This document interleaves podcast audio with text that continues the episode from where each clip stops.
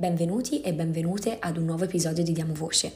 A proposito di voce, oggi non ne ho tantissima, ma provo a, dare, a fare del mio meglio, insomma, per raggiungervi con questo episodio. Oggi parliamo di una tematica che affronto molto spesso nelle mie consulenze online con i genitori e mentre dico genitori penso a, realmente alle consulenze online che faccio e se devo essere onesta la maggior parte delle consulenze che faccio sono con mamme, ma vi dirò ultimamente la tendenza si sta modificando, quindi vedo che c'è sempre più partecipazione anche da parte dei papà e questo mi rende molto molto molto felice perché credo che tutta la genitorialità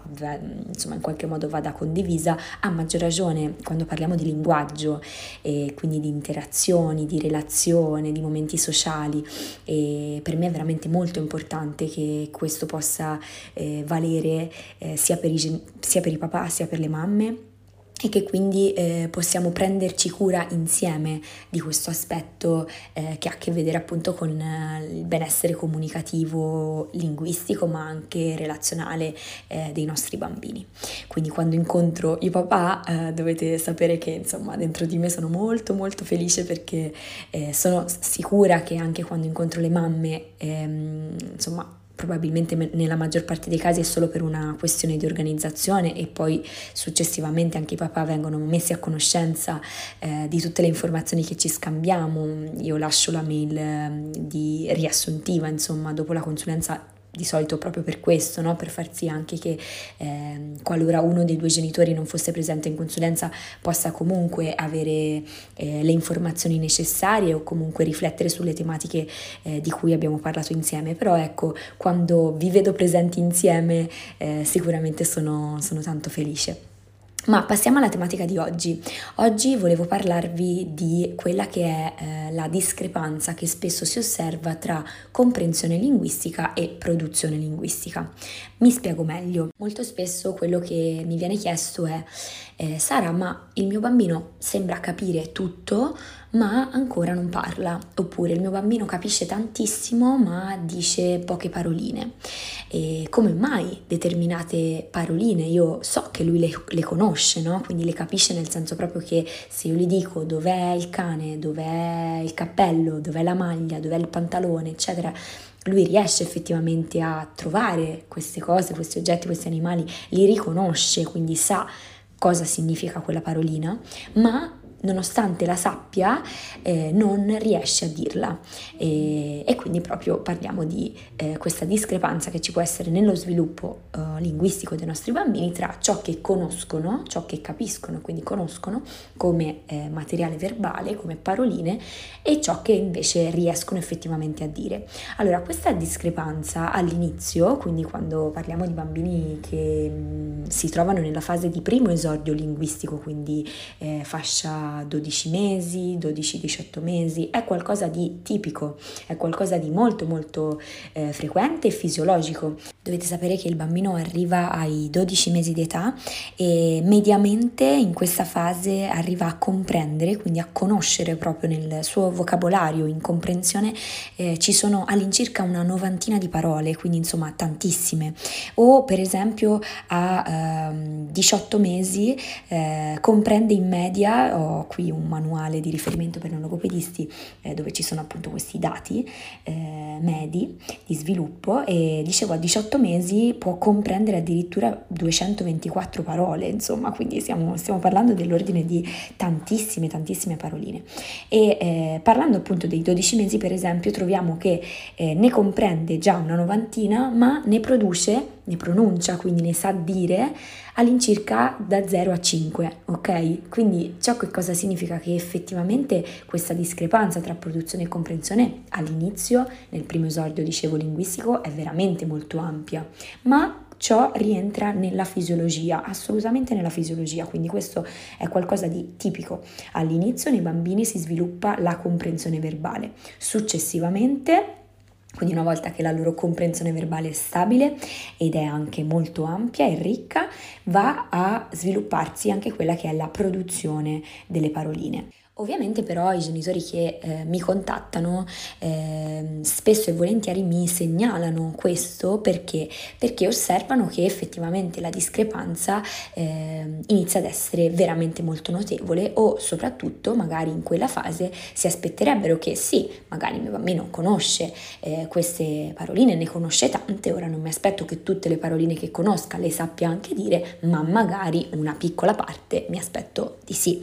Quindi ecco, effettivamente ciò che succede è che ehm, da un certo momento in poi, in generale a partire dai 12 mesi, quando iniziano anche la produzione delle prime paroline, quello che ci dovremmo aspettare è eh, una crescita graduale di, eh, del vocabolario in produzione, si arriva all'incirca tra i 18 e i 24 mesi a quella che viene definita esplosione lessicale, esplosione del vocabolario, quindi un'esp- una, un'espansione ecco, della produzione di parole notevole e eh, pian piano quindi questa discrepanza tra produzione e comprensione si va sempre di più ad appianare. Cosa significa che a un certo punto il bambino inizierà ad, avere una competenza nella produzione delle paroline tale per cui ciò che eh, imparo, apprendo, apprendo una parolina nuova, quindi una, la conoscenza di un significato nuovo, lo so anche già dire, ok? Questo di solito avviene intorno ai tre anni, quindi ovviamente la crescita della curva, diciamo, della produzione di parole deve pian piano progredire affinché poi si possa arrivare ai tre anni circa in cui ho talmente padronanza no, della produzione verbale per cui io la parolina disciplina che apprendo perché magari conosco un significato nuovo, un concetto nuovo, lo riesco anche già subito a produrre, a pronunciare ma come mai eh, i bambini eh, arrivano a comprendere così tante parole prima ancora di saperle dire? Questo è qualcosa di importante secondo me di cui parlare. E, beh, sicuramente la cosa importante da sapere è che le abilità eh, proprio motorie ehm, rispetto proprio ai movimenti che il bambino riesce a compiere con la propria bocca, con la propria lingua, eccetera,